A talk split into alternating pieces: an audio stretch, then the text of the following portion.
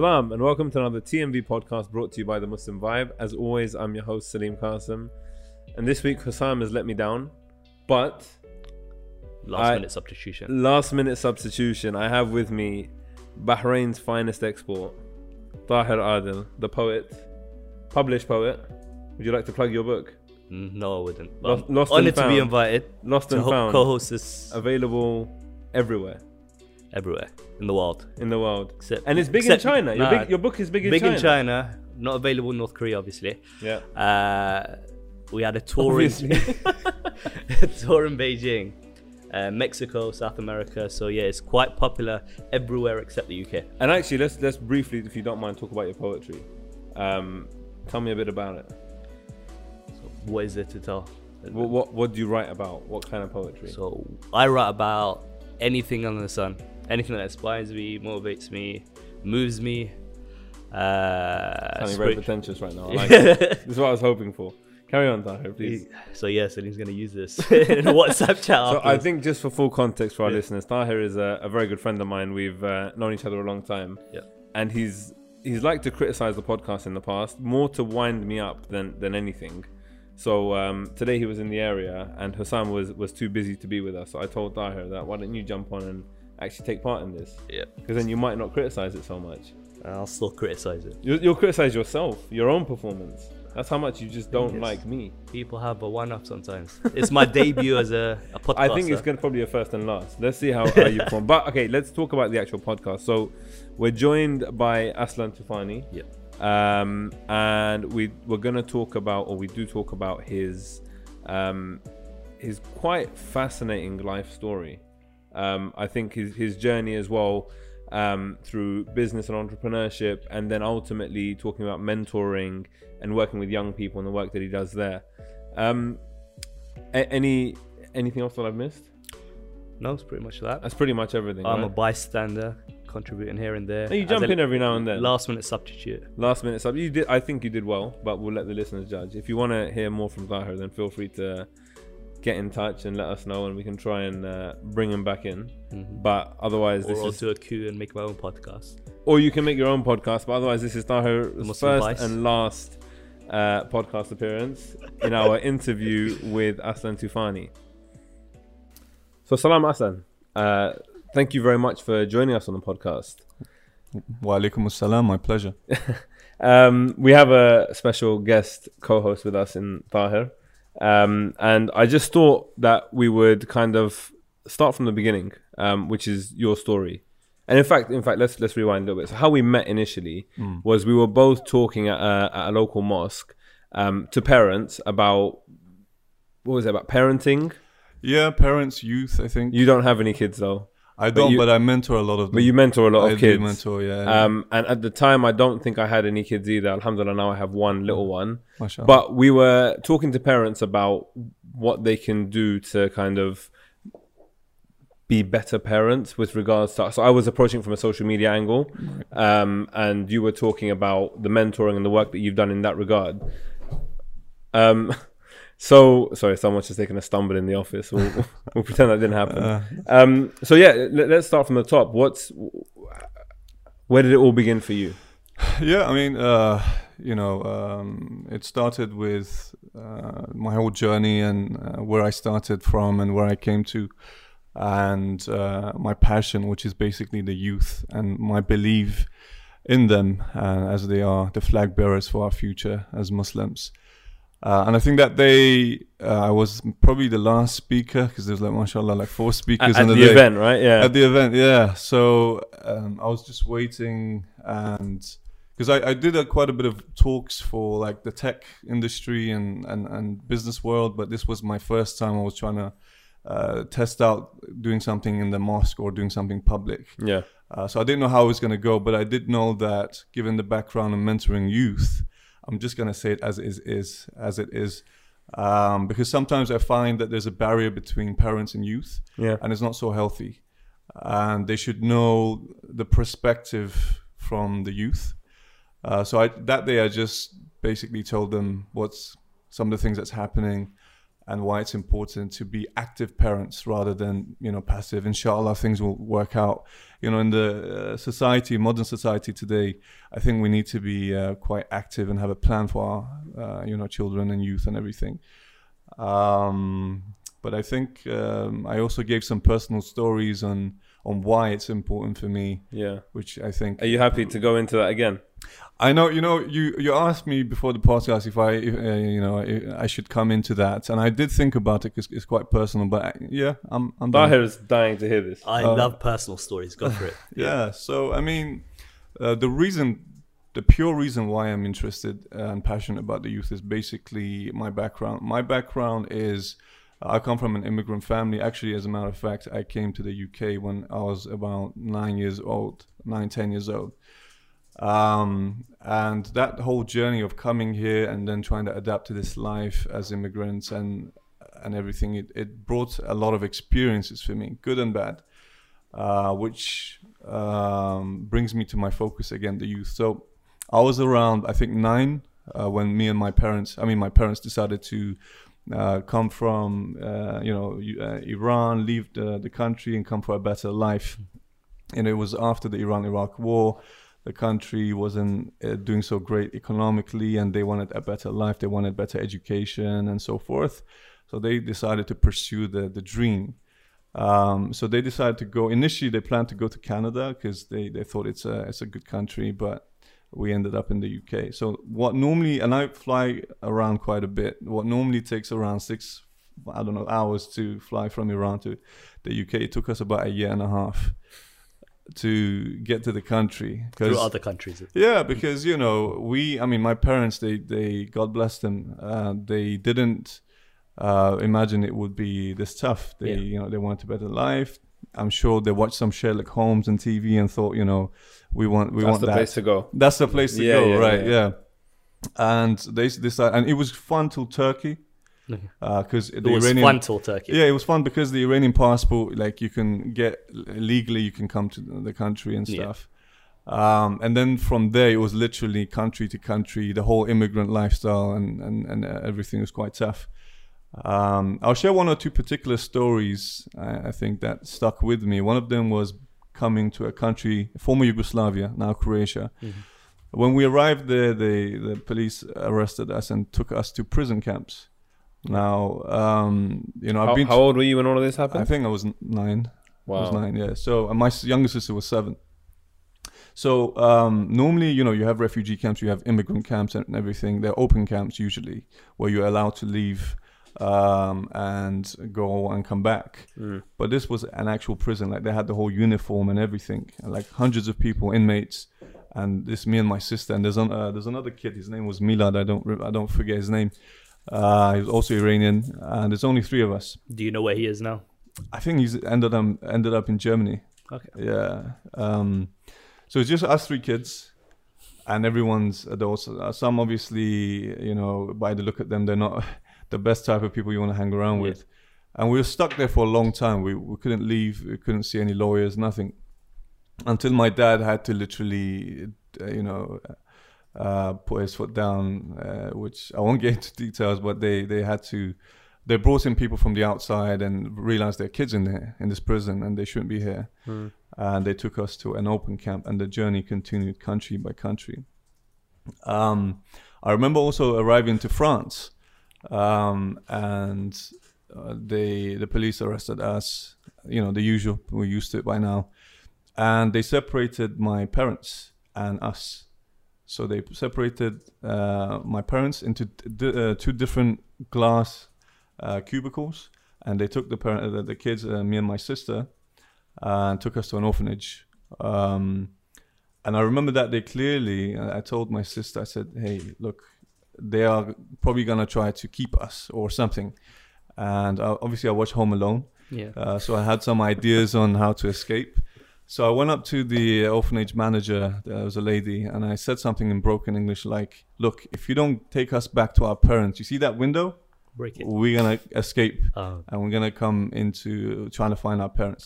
She said something in French I didn't understand. I said something in broken English. And, uh, you know, and at the end of the day, we... Uh, we had truth that, okay, just rest tonight, and tomorrow we'll figure something out. Anyway, we go to, uh, they give us a room, separate beds, me and my sister. She was seven at the time, I was around nine. And I tell her that, hey, like, you can't sleep tonight because they might come and abduct us, right? And until today, she jokes about the fact that she slept, she stayed awake and I slept. uh, oh, so you, you slept? Yeah, yeah, because I, I was tired. I knocked out. Uh, oh, wow. We, the whole, yeah, honorable big brother move there. I like that. Yeah, I told her, hey, you can't sleep. You know, you got to stay up because, you know, they could come and take us. Um, and she, until today, she jokes about the fact that I slept and she didn't. And anyway, the next day comes, they some they bring in a guy and he's quite being passive aggressive and some, you know, saying some uh, stuff in French. No idea what he was saying. I was, uh, you know, uh, still uh, sticking to my grounds and my guns and I want my parents. Anyway, after some time, they bring us together. Now, this is the kid side of the story. My parents on the other side, my mom kicked the door so much that she passed out. She says six times. She got up. She realized the kids are not there. The husband isn't there. She yeah. must be hard on the parents' side. Yeah, kicking know? and screaming, asking for her wow. kids. That's all she's asking for. And my dad has just kept kicking the door until he ran out of gas, basically. Um, so this is the uh, type of environment a lot of immigrants go today. We see things happening in Yemen. We see things happening in Syria. We see things happening in different countries. And I can really relate to that and that journey of coming to a better life. Mm. A lot of these people really are people. Like, they had nothing to do with the war and the poli- the dirty politics behind the war and who's winning what from that politics and those wars. And there are human beings that really want to live an ordinary life. So I relate to that.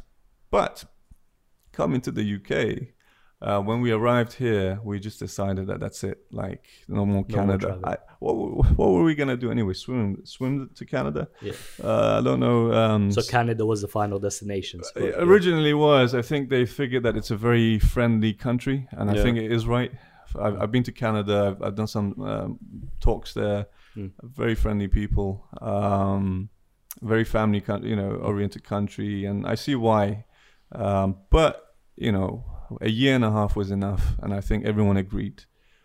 Uh, so we were looking forward to that Baker Street, Sherlock Holmes lifestyle now after that journey. Like and everyone does. Yeah. Like everyone. And I like how Sherlock Holmes is like the one yeah, anchor you, know, you guys yeah, had. We used to watch that back in Iran, right? We, we used to watch that, and we used to also watch Poirot, like also. Oh, yeah. The, uh, the detective. The detective, yeah, yeah. Yeah, so I had a, you know, a vague idea what life in the U K like would look like. In cottages and... Yeah, or like a nice suit, you know. Uh, Everyone wears a waistcoat and yeah, has like a it, monocle and uh, yeah, yeah, pocket watch, all of that. Exactly. He looked decent, you know, and I was like, yeah, I want that lifestyle.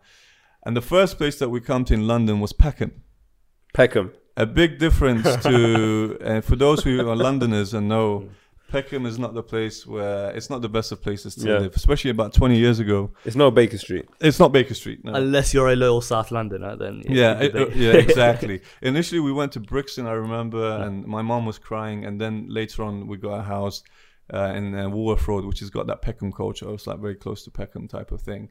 Going to school there, going through the whole journey of uh, entering a school. Uh, don't speak the language. You don't. You look different as the immigrant kid. Mm. You don't have the Nike shoes. Um, you you're, you speak funny uh, and everything. That brings uh, me to bullying and everything else. Uh, now my my father's side, my uncles and everybody, they are like boxing coaches and like alpha machos. So and. You know, I've learned a few things from them, and that got me in more trouble in school. Like, did they call you? Did they call you the Hurricane because of your surname? Oh no, they, they, they're mocking it. They, they didn't get it. I, I didn't know how to. It's Tufani Persian. No, as in it's Arabic for hurricane, so I'm guessing it's Persian the same, for yeah, yeah, it's the same yeah. thing. So I would call myself the Hurricane. That's why you're on the podcast today, man. This is good background knowledge. I, I didn't know. It's actually, I think I've heard it's uh, it means Tufan means hurricane in few lang in Indian as well. I think possibly yeah. I, Arabic I, for I, sure. I heard Tufao in hmm. Brazilian, but. Uh, yeah. We'll have to we'll have to fact check His that one. Journey was yeah. yeah. and M M A background, uncles. That's that's uh, exactly it. Uh, yeah, it wasn't well. Well, it wasn't. You know, uh, sometimes standing up to bullying, and um, when you're on your own, it can get you rushed. If you know what that means in school, that means yeah. that you got to toughen up. But anyway, kids are kids. After a few years, we got tougher skin and yeah. became part of the whole school system. Uh, eventually learned the language, mm. um, did good in, you know, relatively so good. When you initially came over and started school, were there any other ethnic minority kids in the school, or were you like the only one? I think with Peckham there must have been. Everybody yeah. literally was, was ethnic, ethnic minority. Yeah. But it was everyone turning on everyone. Yeah, because look, it's poverty. Yeah. yeah. Like, um, every now and then, like, people think of me, like, when I do motivational talks, when I do business talks as an entrepreneur today, they think, oh, good life, easy life, oh, all of this. But no, hold on a minute. Um, you don't know the story. Um, and sometimes people in the top judge those in the bottom and say that, oh, yeah, well, why don't you do better? Why mm. don't you? They don't understand. It's a culture. You're stuck. Yeah. Like, you're trying to just survive. Yeah. Um, that's what the type of neighborhood. I had friends uh, that were unfortunately killed to uh, gun violence, or people that I knew that, that died to gun violence. I had friends stabbed to death and, and this type of thing. People drug dealing and everything. And it's a miracle that we kind of escaped that environment, because it's not, the problem is not ethnic minority people, it's poverty. Poverty. Um, or what would your advice be to somebody stuck in that situation? So I know a lot of people growing up, similar economic backgrounds, yeah. and then it's difficult. You're, they're surrounded, their best friends are drug dealers or no drug dealers. They're stuck in, in that environment, and it's impossible to get out. But you have to tell them somehow you have to escape that sort of environment. How would you advise somebody in that predicament? Beautiful question. Look, I did it the hard way. Mm. I wouldn't necessarily advise my way. So what I did, I started to, I, after seeing some of my friends or people that I knew die and stuff, I started to really think about next life. What is death? What does that mean? Am I going to a good place and everything? And um, I remember I used to come to a mosque every now and then, you know, for very, very special occasions. And I saw the good people. I realized, I'm, I'm like, I don't look like these guys. Like, if I die, I'm not going to where they're going, mm. um, probably, uh, given that all my surrounding people and my friends are... I was kind of tried to be smart. I didn't do, I had, you know, you know my family uh, gave me some values, like, and I stuck by them. But I'm very lucky that I escaped uh, before becoming too much of uh, the same culture, whereas you are literally living, you know, because yeah. you are the average of the five friends that you have. Yeah. It's a saying, it's, and I can... What, what does that mean? So basically, look around you. Yeah. Look at the top five friends that you have close to you. Tahir's in that bracket. We have a WhatsApp group, there's five of us. Carry, carry on. Slightly above uh, average. They're good. That's why you guys, you guys are doing amazing in the Muslim Vibe, right? Tahir has no credit to take for the Muslim Vibe. Absolutely clear. So, so, so subliminally inspired. One, one hundred percent uh, clear. Tahir has nothing. He, I'm all he's ever sure done. I mentioned a podcast before, and then Salim was like, oh, you know what? Podcast class will be a great idea. Uh, he's, he's okay. We'll, we'll get to that. Um, so yeah, you were saying five friends. I've I've got the five friends. Yeah, if you look into your average five friends, you will be like them. Like you, it's not like okay, I will I will not do this. I will not do that. I will not drink. I will not do drugs. Eventually, you don't realize, but you'll become like them. So and. I found myself uh, around a lot of questions. Okay, I can't do this. I can't do that. And because I'm a Muslim, right? I, mm. I, I knew that much yeah. at that age as a teenager. And I'm like, okay, I'm not going to do these, but I'll just stand aside while, for example, they're smoking what they're smoking or they're doing. And then at one point, I'm like, this this is a contradiction to between me and those people that I see in the mosque. That are, I, I can see they're good people. That like, you want to aspire that I want to be like. Yeah. I want to be toward, you know, like them. So one day I told God quite arrogantly, may God forgive me. I'm like, I told him, I said, you know what? For you, I want to come closer to you and be a good Muslim. So for you, I'm going to cut all my friends. Mm. Uh, so guide me. Little did I know it was God guiding me from the start. It wasn't like me initiating, because he's always the initiator, right? Uh, there's always a reason and wisdom behind everything.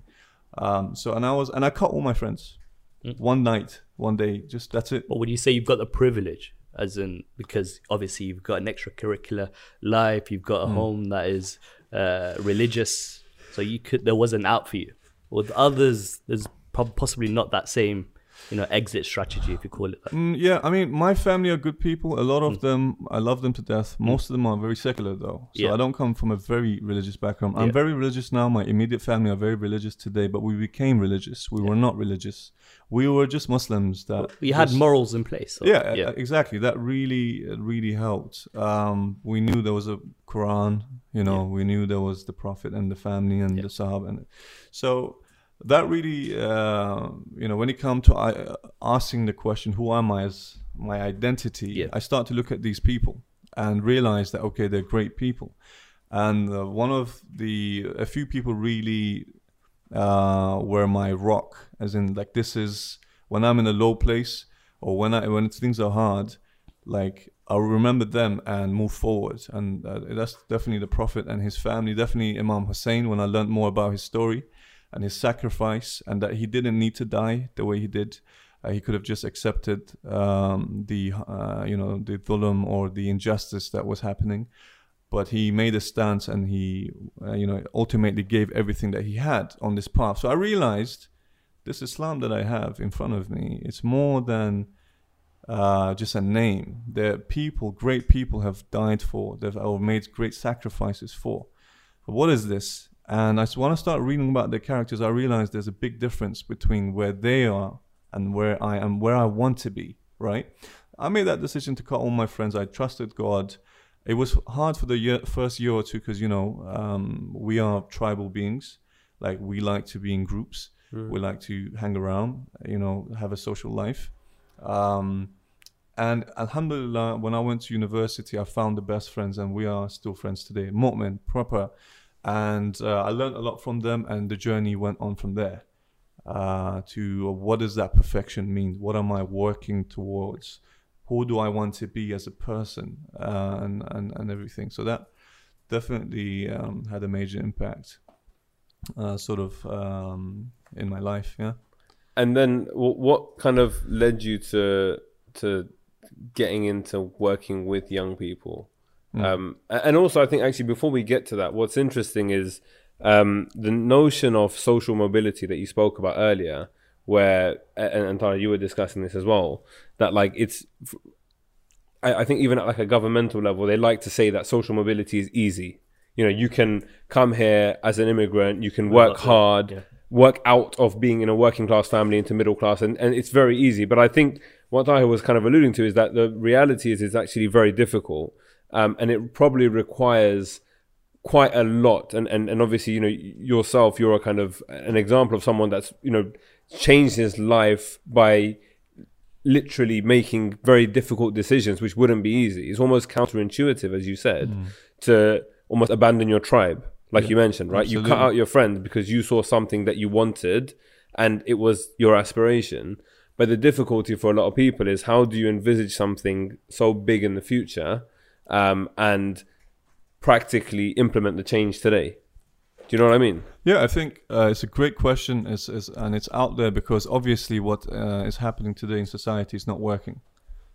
Like, um, and those at the very bottom, um, they don't have the same ambience when they go to school. They don't have the same education level. They don't have the same services.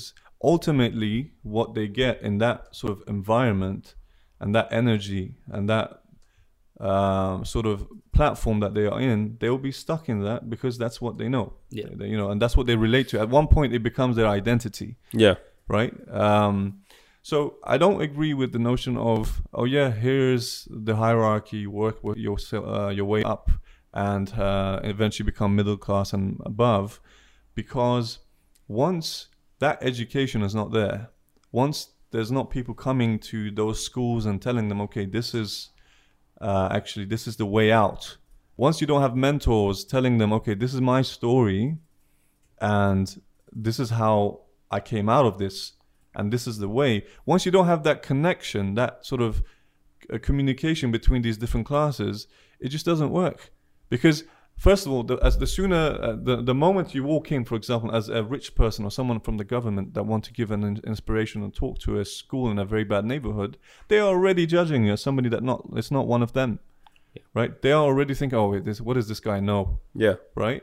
So this is, I guess, one of the reasons why I get in touch uh, with quite a few personal things, which I don't prefer to, but I think it will help relate to people and say, hey, okay, this is what I went through. And I, obviously this is a podcast and uh, I'm not sharing everything here, but um, I think, uh, as you know from my talks that I asked not to be recorded, yeah. a lot of people, re you know, resonate and, and we get in touch from there and we move forward.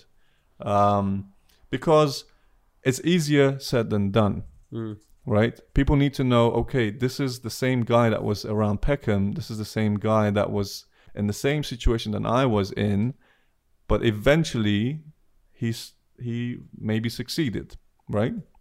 So what I did, for example, um, I went to university very hard. I, you know, um, I chose a topic to please my parents, I think. Software engineering, um, because I, I couldn't Classic. be a yeah yeah I couldn't be a medical person because I think I was still struggling with learning English at the time. Yeah, um, and I failed at my G C S Es first time. I think I got like five C's, and then I went back into retake them. I got A's, like like A stars, A's, because I was still improving at the time. Right, I was mm. learning the language. I was um, also um, determined uh, because before I knew it, I was uh, sitting uh, exams to decide what I'm doing for the rest of my life. But later on, I went into university, did something I didn't want to do. I had to endure it. I got my degree and I got very lucky. I believe my parents' prayers perhaps had something to do with this. The first job I landed was a very good, in a very good company, in a mark, mark, uh, marketing technologies company. And uh, good brand, good, great name, international company. And I worked my way up. Uh, and then I went to different companies in the same sector, became a, like a project manager, and then I became a team leader, consultant. Before I know it, I'm like the third person in the European division of a company that we sold eventually to, that was sold eventually to Oracle for about two hundred million dollars, right? Um, so I moved away from that. Uh, one day I come home to my parents and say, you, you know what? And they thinking, yeah, finally, you know, we're making it, you know, my children, you know. And I come one day and say, you know what? I quit. And they're like, what? What do you mean? We came all this way. How and, old were you then? Oh, this this is, I think I was uh, still probably in mid twenties. Okay. Yeah, mid twenties. Uh, but as I said, I got very lucky with yeah. my career and I really jumped up the, sta uh, the, the ladder very quickly, alhamdulillah. So I come home and say, I, I quit. I want to start my own business. I tried doing it part-time. It, it didn't really work. So I had to jump in. I was getting a very good salary at the time. Everyone was happy. We moved away from that neighborhood to a very good neighborhood. Uh, everyone was trying their best in the family and, and yeah. having some level of success, right? And they were petrified, right? And for all the right reasons. I, I, I failed a few times. Eventually, alhamdulillah, I got lucky uh, with one of, the, one of my companies and things went from there. So coming back into the question, it's my motivation, right? Because I feel the pain of somebody that's stuck. I feel somebody's pain that wants to better their life, but they're stuck in their situation. They don't know what to do, where to look at. The amount of books that I read or listened to in, uh, in the audiobooks, that's help, for example. If I can just give them a list of that and say, hey, read these, that, this will help you. Let's check out this podcast. Hang around with this type of friend. You know, I have one of my students that I mentored. He mm. came to uh, to me on the mosque the other day. He said, "You changed my life. Like you, you started my my journey." I remember him, you know, because he's changed so much now. It, it took a while for me to click. Who's this kid? Uh, he was this annoying kid at the time, and, and he would agree today in school, and I, and and and um, and I would mentor him on the side and uh, and stuff. And Do you find more success uh, with children or or teens that follow the same blueprint as you? I, I think coming through a immigrant background. I mean, they come in varieties. Some yeah. of them already successful, but they have problems at home. Some of them have problems with making friends. Some of them uh, have problems getting a job. Some of them have problems finding their career. Some of them have even mental health problems, which yeah. then I have to talk to them and then maybe connect them with professionals and so forth. So everyone has their issues. Like everyone has something that yeah. they need help with, and an, uh, maybe an older brother to uh, or an older sister yeah. to tell them what mm. uh, works for them. Maybe it works for uh, for them as well. You know, I think what's what's also quite uh, interesting and important about this, and it's something that I've realized that I probably do informally from like a business perspective, is that I always check in with people that are older and wiser and more experienced than mm. me, um, and get feedback, get their thoughts, learn from them, learn from them. Because ultimately we always need people who have done, there's always someone that's done something similar to what you've done, yeah, or has experienced what you've experienced. And the best thing we can do is learn from them. And like have that humility that, you know, I, I don't know everything. Let me try and benefit from that. And so I realized that I do that, for example, in, in a work capacity, um, but also in a personal capacity. It's really important that we're able to find people, um, be it our own age peer group or people that are older, that we can look to and turn to for that kind of, um, and it is, essentially it's mentoring. Um, and it's, it's, it's something that we often talk about like in school. I remember we had like mentor schemes set up at school where when I, I think when we first got into high school, the older kids, there's like one older kid responsible for two younger kids and like just to, you know, make sure they're okay and show them around and stuff. You had yeah. that in high school? We had that yeah, in high school. High school. You had that as well? Really? Yeah, later on. Oh, mate, I yeah. wish I, I saw was a year older. And so okay. that, that brings up the question is, have you ever seen uh, a teen and you felt out of touch? Because I've got a younger brother, he's twenty. Right. And I've started taking out Urban Dictionary because I don't understand what he's saying. I take out and, Urban Dictionary when I'm talking to you. Exactly. So there is a generation, sometimes there's a generation gap, even with yeah. somebody that comes up from the same household as you, same upbringing as you, but a couple of years makes a huge difference. So have you come across somebody and you're like, you know what, I'm out of touch a bit? Not really, because every time that somebody's come to talk to me or a parent have put their youth with, in touch with me or or um, uh, I speak to the youth in, uh, in our communities, yeah. they genuinely want to talk about a problem. Yeah. So they already know that there's a problem. They mm. want to talk. They don't want to talk about, I don't know, the latest games on P S four mm. with me. I mean, like we could talk about it, but Um, they generally know that they want mentorship or they want to speak to an older brother yeah. or older sister, whatever. Uh, in my case, I usually deal with the men's side of things, the boys. Yeah. Um, and so they just want to talk about their problems. I remember one time I was in a mosque and it was a high season in the mosque, one of these festive times. Mm. And one of my students came and say, or one of my people that I mentor and came and said to me, ah, I really need to talk to you. And this is like, uh, you know, a very important night. And I'm like, okay, let's go. So I, I leave the mosque and we have a walk um, in, in the high street. And this is like late in the evening. And he started talking to me about, for example, he's now fallen in love and he doesn't know what to do. And he's crying because there's issues in the parent side and everything and everything. And, and for me, being there for that person uh, sometimes is even as valuable or if, if not more than going and doing an extra prayer in the mosque sometimes, because that kid, if I don't listen to him, okay, his parents might not listen to him because it's a very awkward yeah. situation, right? Certain things you probably don't want to talk to your parents about, and yeah. maybe you should, and that's the job of the parent to really create that environment and platform where the youth can come and talk to them. But I'd rather listen to this youth and his problem uh, because I know if he doesn't have someone to talk to, this will become a bigger problem. Uh, he might make the, the wrong choices, yeah. uh, which he's going to be probably stuck with the, the rest of his life. Now, I didn't have mentors growing up because I was the older of the two. Yeah, uh, my parents were also doing their best and they did amazing, alhamdulillah. But also they were busy being immigrants at the same time. Um, so I didn't have the older brother to talk to in certain things. So I had to really go and figure things out. Mm. Um, So I don't, I just feel the pain of that youth and I don't want them to go through the same thing. And I think, honest to God, all of us sort of elders, like uh, when I say elders, you know, we're not that old, but you know, those who are slightly older than those younger people, they have, have something to give yeah. and they should, because look, they are the future. We are carrying this flag until to a certain amount of time. God knows how long we're living, mm. right? But if we don't give back to the youth, don't count on them making us proud in the future. Especially as every year goes on, things are becoming more difficult for some for us sometimes, as uh, I think my, minorities and, and so forth. So they already, many of them, think about it this way. They already don't be, feel like they belong at some of their schools. Some of them have problems at home. I've dealt with multiple cases where there's problems at home, for example. Um...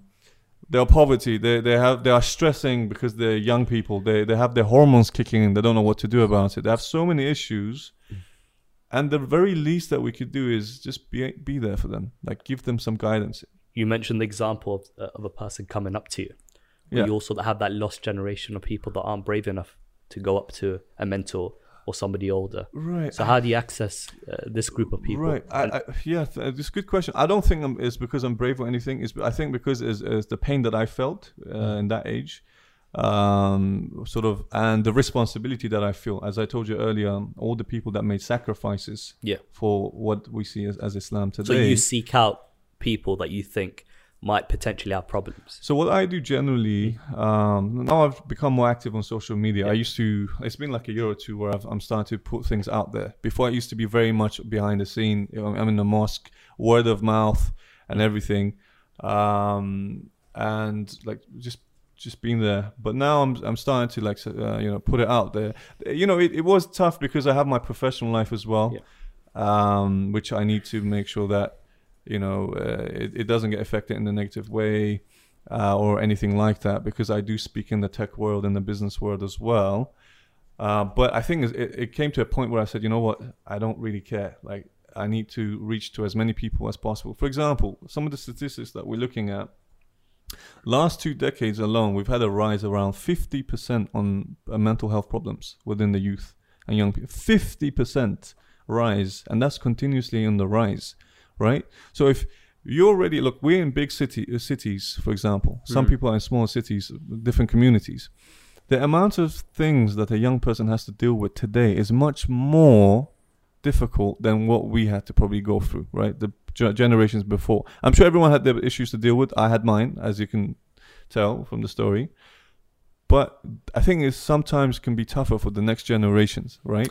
Can I ask, is that perceived problems or actual problems? And what I mean by that... Yeah. Does that is include that... self-reported? No, right? No, I'm talking about like social media, for example. Because social media has created extra problems for young people with regards to cyberbullying and, and yeah. all of this kind of trolling and all that kind of stuff. Yeah. But I would almost see that as like a, we've created that problem for ourselves. Mm. No one told you to be on social media. Do you know? Do you yeah, know what I mean? But it's a trend, right? But if, it's a trend. If you're not on it, you're gonna be the awkward one out. Of yeah, the but, one out. Yeah. But where is in? I, I guess the, the question is, what are the problems that kids are facing today that maybe we weren't when we were growing up? I think um, the m- most probably uh, the biggest ones I can think of, or the ones that I get as feedback and, and the statistics that I that I look at is because. Social media, we mentioned it briefly, and also smartphones, the whole digital everything. Yeah. Um, it's really got them out of touch with sometimes even reality, right? Uh, so we as, uh, you know, we are tribal beings. We mentioned that earlier. And we really need to be, you know, speaking face to face. We need really need that communication. Like back in the day, let's say in a tribe, some generations ago, you would meet your uncle and your neighbor and your cousin and your friend like thirty times in a day. Yeah, you felt safe in a way that you are with a same, uh, you know, with an amount of people. You're, you're with a group of people, and you have the same cause. You have the same identity. That made you comfortable. That made you feel like okay, everything's fine. We're in a family. We're in it together. Today we have big cities. And everyone's in their houses or in, in their rooms and, and just t- trying to talk, com- converse through... Uh, a so we're break. Isolated. Yeah, we're I- isolated. Mm. We might not know that we are isolated, yeah. but subconsciously, I think yeah. a lot of them are starting to feel the pressure. They they are feeling uh, their, um, you know, the mental health uh, stresses and, and, and, and the bad, ho- you know, the feel bad hormones per se. Rather than the feel-good hormones. And, and slowly, slowly, a lot of people are falling into the trap of being alone and, and being okay with that. For example, we are having less phone conversations even because everything's on WhatsApp. Mm. Your, your immediate mind thinks that you're conversing with your friend. You send a bunch of text messages. Okay, I, cool. I, I spoke to my friend Amir, for example. But no, your inner nature wants to see Amir or whatever your friend's name is face-to-face and have a laugh. Right, and by uh, that's one thing. The other thing is all the pressure on social media. For example, you're putting a picture up and you're thinking about those likes, whether my nose is looking good, whether I'm, I'm saying the right things, whether I... You're definitely Iranian. Yeah. You mentioned nose. Yeah, Iranians uh, have. Yeah, this, yeah. I think I've broken my nose. It's such a subconscious thing. I don't know. Maybe uh, I don't know. I th- it's okay. I, we, we all have. Our no, I, I, yeah, I've, I've broken my nose. I think uh, in uh, in different. Uh, Pra- yeah. places probably doing what so we deem ourselves more interconnected, but in reality yeah. we're not we're not connected. There's a strong disconnection between yeah. us and people. You know, we're bigger than uh, we've ever been in terms of tribe, big cities. Yeah. yeah. Nobody's connected as much as before. One of those, more Facebook friends, more Instagram followers, more Twitter followers than people we know, and we're lacking human connection. Yeah. Well, we've explained the problem, but doesn't that make the resolution even easier if you think about it? Because you're more connected. You could connect yourself with uh, a counselor, a mental health expert.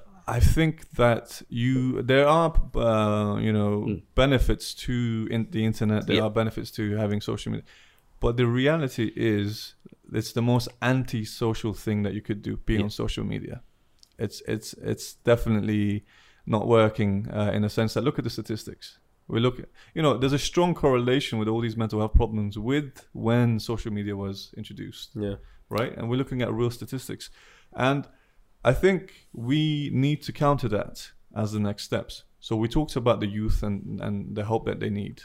We talked about mentor- mentorship.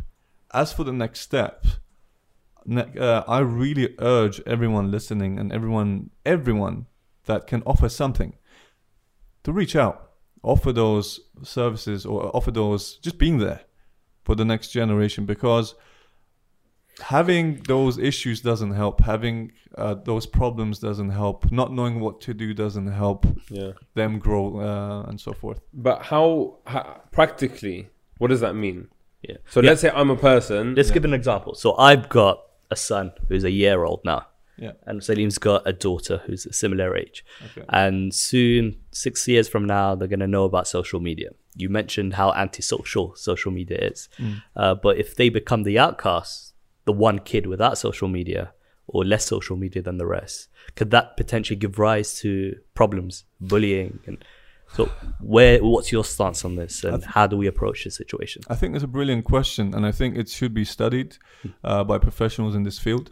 Um, I don't know what to say and, and, and predict. Yeah, we, we've um, literally had this, this debate, debate yeah. between us. Really? And yeah, we've talked about it because it's like, this. The, the, the question is, and you know, there's a group of us, like I mentioned, this kind of yeah. WhatsApp group that we have. We've all got kids pretty much yeah. around the same age. And so we're all having these same discussions about like, okay, I want to insulate my kid from YouTube, from cartoons, from playing games on a tablet, right? Yeah. And we had this whole conversation, and then we started literally Googling studies. There's a million layers to it. Like, you know, kids can be very, very sharp. Growing up, if you had a Nokia and you played Snake and your friend had a Motorola with no Snake, then that was bullying, perfect for bullying. So he'd end up being, you know, Tahir's had a very tough upbringing, as you yeah, you know, M- Motorola, Nokia. Like no, no, that. But that, that shows you how shallow and no, basic the levels yeah. are, and there's so many levels to it. And now with social media, that increased the la- the layers of how many, you know, im- things that could potentially impact, how many factors can impact a child.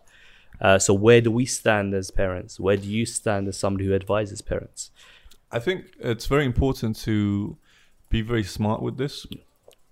You don't want to create more barriers between as. Uh, a parent with your youth, your child. Yeah. Because once you become that uh, person that's always saying no, like, and you're on the way of that kid being a normal, uh, air quotes, uh, in school and, and, and being like everyone else, because you're putting your foot down saying no to this, no to that, no to this, eventually that gap will be wider and wider. And before you know it, your kid will not come and tell you that there's a problem in school. Mm. Right, so there's that. I, I get that, but that doesn't mean that we are totally. You know what?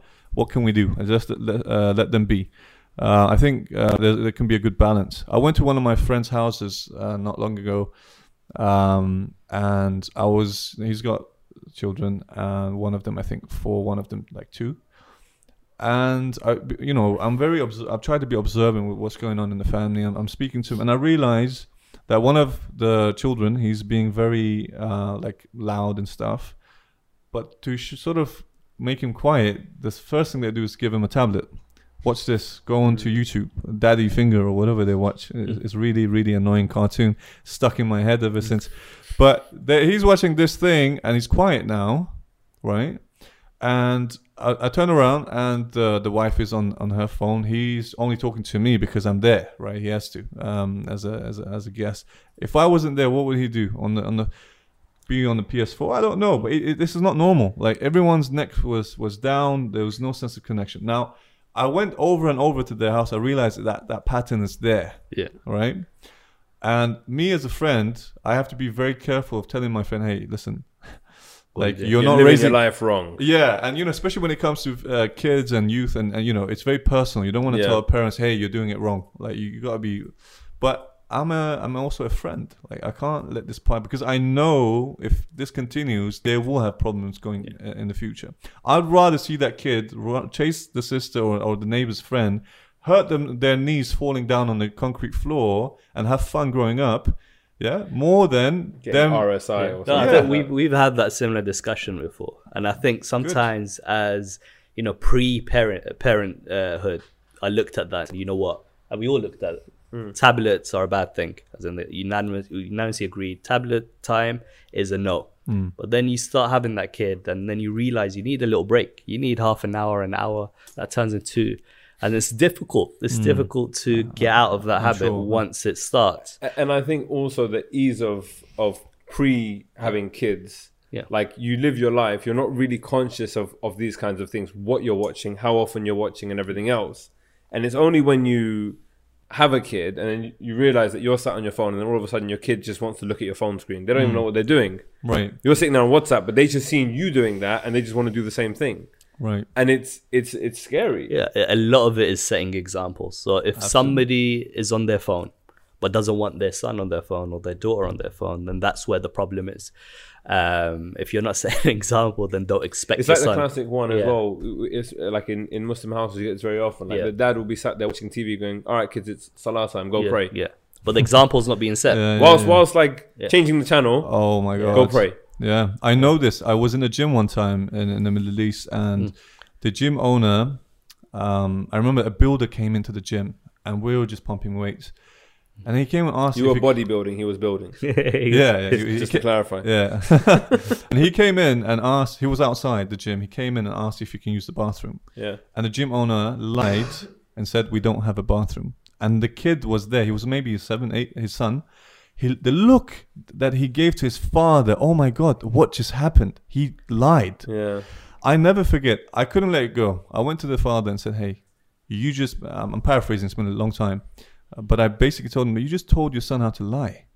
He just saw you yeah. lie. Don't you dare basically think him, yeah. he's not going to be a liar when he grows up. Yeah.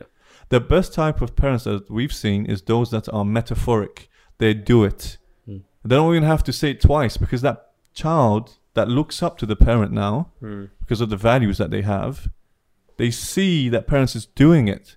He's the one who gets up for salat first, or she's the one who's uh, getting them up, and she's the one that's always patient. So don't you dare tell me don't be patient if you're not gonna. Yeah, I'm yeah. not saying this is how you should think, but subconsciously some of us would think like that, you know. Um, yeah. So where's the division? You mentioned now active. Is that active parenting? You have to. You have to have, look. As but they I, say, you know, when you're a good parent, you're also passive to one uh, to a degree. Right. So how passive do you have to be, and how active do you have to be? You have where's to choose the... your battles, right? You have to mm. choose wisely. Uh, you can't be passive entirely. But look, I put on my business hat uh, for a moment. Like I, I tend to think like everything. Like okay, I need a plan. So literally write a, a ten page business plan yeah. if you have to. Do your market research if you have to. What is the latest trends, or what is the latest information from mental health perspective and psychology? What does it say about raising kids? Mm. What are the Islamic perspectives? What should I be doing? What should I not be doing? What are the different ages and stages of a child's life? The f first seven years, the second seven years, the third seven years. Mm. And how do I have to change in, within, uh, within these stages? Some people, for example, some parents, like they cling on to that ch uh, child on the third stage, which where you're supposed to create a friendship. Let them go. Yeah, you're supposed to create a friendship and trust. Like you become a sort of a mentor, someone that gives advice. But they, they want the best for their child, and they cling on and they try to rule what the child should do. And that creates more distance. Mm. So we need to know what so are the strategies. Different ratios and different stages. Absolutely. We need to know mm. exactly. Like we have to be active. We need to read the books. Uh, you mentioned uh, what what do parents do if they're on their phones themselves and the child? Look, there's a book called Digital Minim uh, Minimalism. Minimalism. Minimalism. Yeah, I can't say that word. So there's a book on that. Read it. Listen to it. Sorry, you're taking notes. Uh, like, um, we'll obviously I to put a link at the end of it, right? Digital Minimalism. I yeah. recently listened to this book on uh, the Amazon thing. Audible. On a digital device. Yeah, I did. The irony. Yeah, I mean, yeah, you use it for good. Use it for good. Yeah. I listened to this book because I commute and I want to make the most of my time while I'm yeah, traveling. Yeah, yeah. I don't want to waste time. So I'm, tra I'm traveling or driving. I'm listening to podcasts or radio, or uh, not radio, um, uh, audiobooks. Read this book. I even uh, immediately went and ordered a brick phone after this book, right? Really? And uh, yeah, I'm, I'm gonna get on it because I want to put my phone, and I've recently started putting my phone into a different room. Like I, I want to be there. I because it's more difficult for me because my I might have to manage my team or like my company through my phone a lot. It's very useful for me. Yeah. But when I'm at home, I want to start practicing. Look, I don't want this. Like my life, I want to be active. That's that's one thing in regards to the parenting. Mm. The other thing is we're talking about mentoring, right? Mm. I'm I truly believe everyone has something to offer. So look, think about charity. A lot of times, one of the tricks of the shaitan, let's say, mm. is that it was definitely a trick for me. You know what, Aslan, do charity when you hit that first million dollar, right? For example, get, put all your effort, put all your life into a business, and then when you become wealthy, very wealthy, then you start to do charity in Africa or I don't know, in different countries, mm. or whatever. And then I realize if I don't practice giving charity from now, yeah, and this is years ago, when I do have more money, I'm not gonna, I'm not used to it. You won't know how to. You do won't it. know how to, yeah, and maybe yeah, I don't yeah. want to because I don't have the habit now. It's everything. All of our lives is built around building habits. Yeah. Right. So my thing is, if you're a professional working in the city, if you're a professional, I don't know, working in a bank, if you're a content manager, if you're a digital marketer, if you're a designer, everyone has something to offer as charity to younger people. For example, they don't know what to do with their careers. Mm. I had that issue. I didn't know what I was doing. Right? What A levels do I have to choose? What What's the path to take? And everything. One of the things that we can also give back to the future of our next generation is help them in that regards. Coming to that, inshallah, uh, recently um, I've been uh, coming to develop a an accelerator uh, for Muslims. So I, you know, I mentor and, and startups as well. I, I advise board members and their companies as well. So I've seen a lot of companies and I've failed um, a few times myself in companies and had some success as well. So I have an idea of what uh, sort of advice is, uh, to give. Um, Alhamdulillah. So what I want to do, uh, what I'm doing right now, actually, I'm, I'm uh, this is really, uh, uh, really, really fresh and uh, definitely happening, inshallah. And it's the first time I'm saying it on online. Um, I've been gathering my crowd and my network, and we're getting an actual building, inshallah, sure. where young professionals or adult, young adults that have some experience come in as mentors to give the youth their expertise and uh, guidance into whatever that they want to do. If it, whether it is a project that they want to do, let's say some child, someone's daughter, she's only sixteen, she wants to do charity, she doesn't know how to do fundraising. Mm. There will be, a, I'm sure there's a Muslim professional that's actually a professional in fundraising okay. that they can tap into and get the advice and so forth. I don't like uh, us sitting and being passive. Like they have, we have so much to offer, especially the youth, because they have the energy, we have the experience. Yeah. If we can mix the two, yeah. give them the guidelines as older mentors and older professionals. Okay, you want to start up a business, right? Here is the list of mentors that you can talk to in different fields. Come into that accelerator, come into that hub, and put your idea into action. Put your idea into action. Action. I'd rather see a bunch of people making some failures and learning than yeah. waiting for that million dollar yeah, one yeah, yeah, day yeah, yeah. to maybe offer some charity. No, everyone has something to offer, whether it's your time, whether it's your advice, your experience. We, everyone that I know, especially the adults, we have something to offer the younger generation. It's not just the younger generation. Active. You can mentor people of your sa the same generation as you. Absolutely. Don't look uh, at me like that. uh, uh, no, but absolutely, you know, and that having said that, yeah. we are also going to have like psychotherapists and yeah. therapists and uh, as well. Like let's say somebody comes in and they have a, an issue to deal with. They don't know how to have uh, solve this problem. Yeah. In that center, we will put them in touch with the relevant people and mentors at the right time to be able to give them that sort of mentorship. Um, so is this organization up the ground yet, or is this yeah, in the pipeline? Yeah, so everything's pretty much done. We're looking at buildings now. Yeah. Uh, and uh, I've been talking to people and, and also in the community. Some of them are offering buildings. Come use our building. It's a great initiative because, you know, we've done a lot of this type of stuff in the tech world um, and incubators and accelerators for ideas, for growth. This would be an incubator for the young Muslims to grow, whether it's in your personal life, whether it's in your professional life. You go to a place, let's say it's a Friday, and you have, as a professional and adult, you have two hours to give on that Friday or a Wednesday, whatever, after work. You can come and see that young uh, man or young uh, woman as a Muslim, um, and offer your advice and what you think that they could benefit with. Mm. This is building the future. We have to be active about the future. This passive thing, I don't agree with. I think many of you would agree. We need to be hands-on, whether it's parenting, whether it's mentoring, whether it's uh, just being a member of the community, because yeah. the future doesn't wait f- uh, f- uh, you know, for us. We have to go and make it. I really don't believe in being passive and waiting for things to happen. You got to go make it yourself. So this mentoring platform, do you have a website at the moment, uh, an Instagram uh, page, a Facebook page? Yeah, so I'm going to inshallah get all the building, because it takes a few, I'm sure it will take a few months to get yep. the paperwork and the contracts and everything. Um, but inshallah, once I launch it, it will be on my social media, aslan dot tufani. Uh, so uh, I'm sure whoever wants to, you know, for those who are uh, able to give charity, for all, if it's your time, your profession, your advice, get in touch. If you're a young person that want to talk to somebody, get in touch. Let's do something. Yeah, um, yeah that's I, I I love the attitude, and I think even from the the time that we first met and you gave that talk, um, it it's really stood out in my mind. And and there was one thing that you mentioned, and you mentioned it today briefly. Um, I think you dwelled on it more the last time, which was about how, because of the circumstances of you coming to this country and the experience that you had, and your parents having to work hard, as you said, as being immigrants and just surviving, um, you had to learn a lot for yourself, and you had to really kind of feel your way around and make the mistakes. And you now, I guess, like you said, want to be there for people in that position that you were in, mm. um, to be able to offer experience, to be able to offer insight, and, and someone to talk to, be an older brother and a mentor. Um, and I, I I love how, I guess, out of the adversity of the situation and the circumstance you were in, you've then made that something positive and almost pivoted your whole life towards working in that cause. Does that make sense?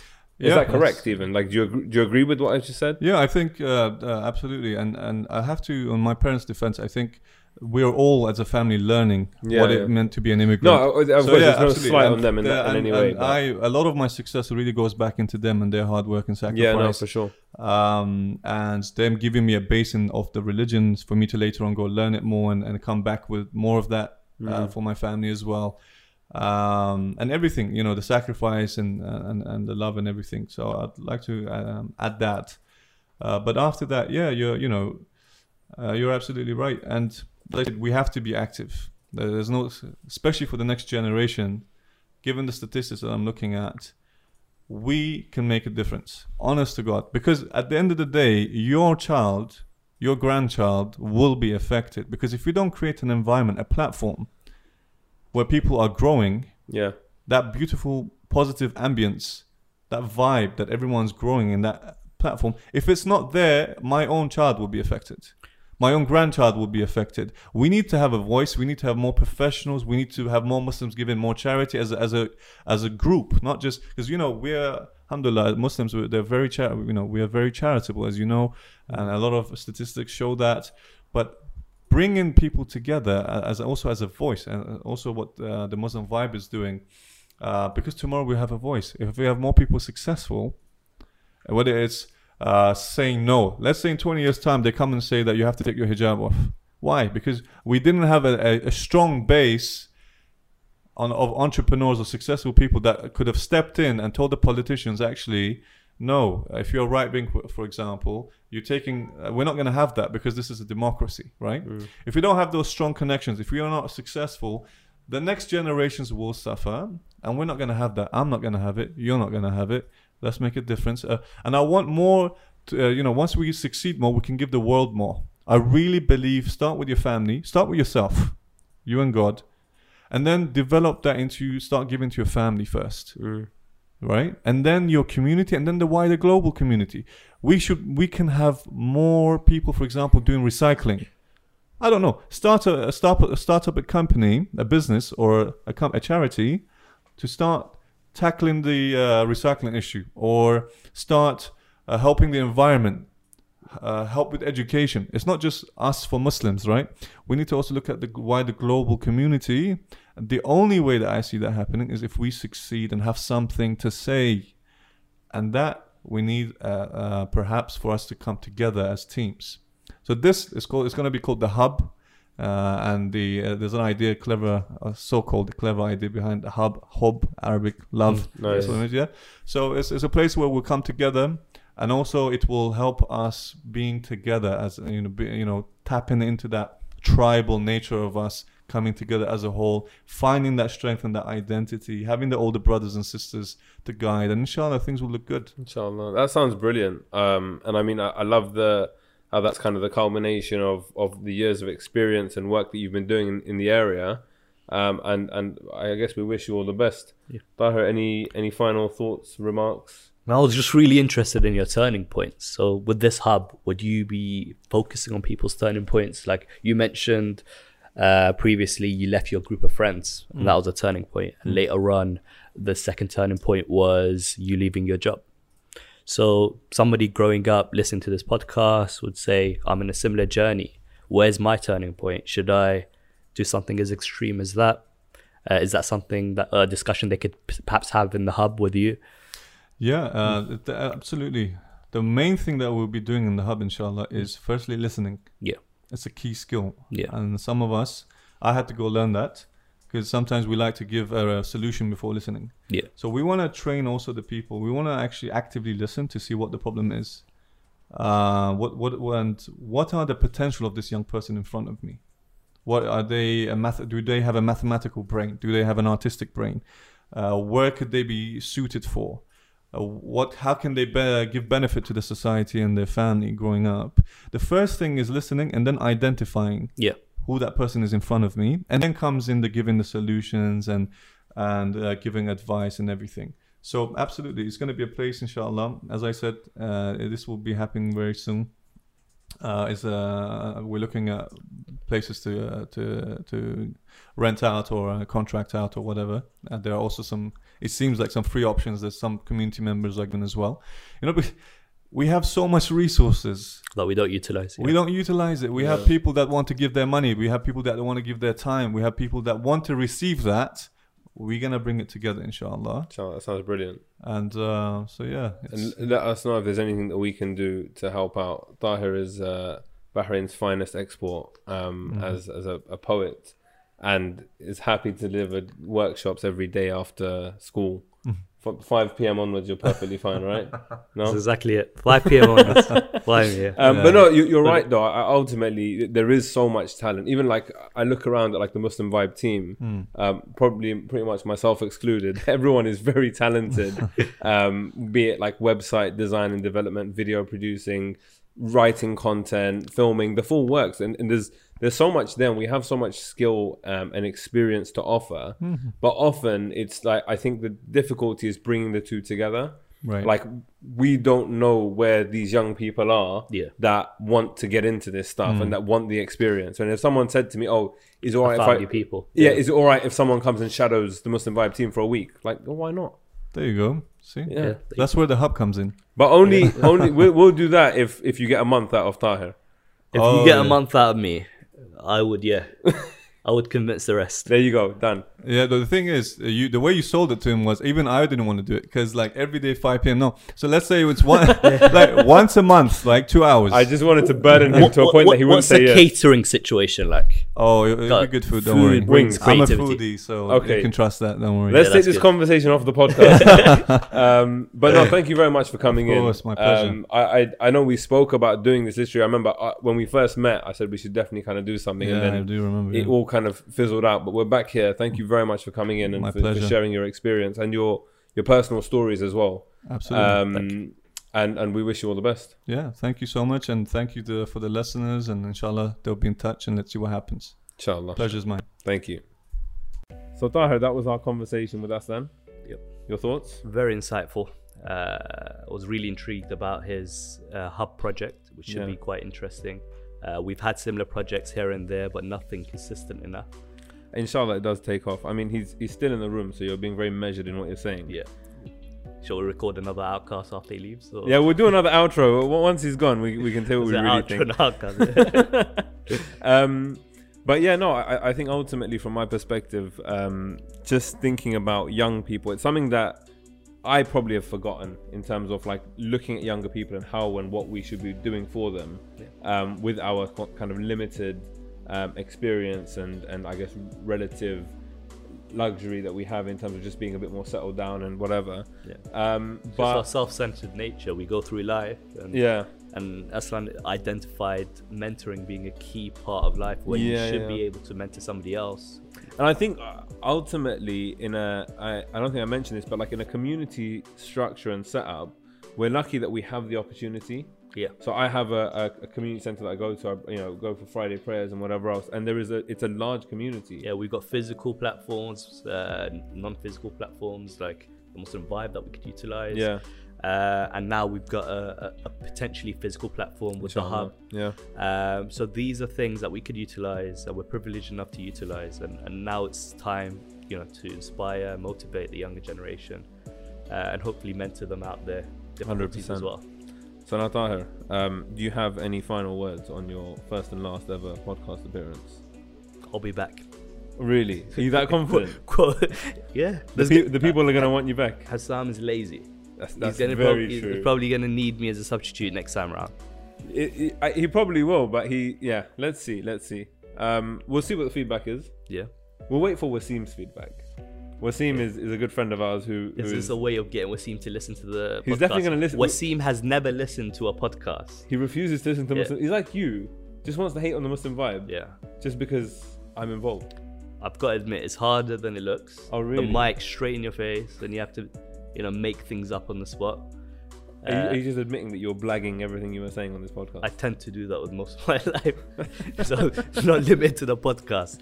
The book as well, right? Lost and Found. All that good. Isn't a black. That okay. is inspired.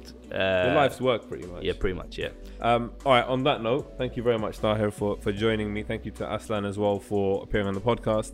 Um, once again, to all of our listeners, uh, be sure to give us a five-star rating. If you haven't already subscribed, then please do subscribe. No pressure. No pressure. You don't need to give five stars. No, no, no. It, it's very Be simple. honest. If it's a three-star podcast, no, give a three. No, if it's a three-star podcast, you give us five stars, but then in the comment, write, this is actually a three-star rating. Or you could do both. Because X, Y, Z. No, no, I, I just want the five stars. Um, but yeah, thank you very much. And uh, be sure to tune in next week when we're going to have most probably another fantastic and fascinating guest.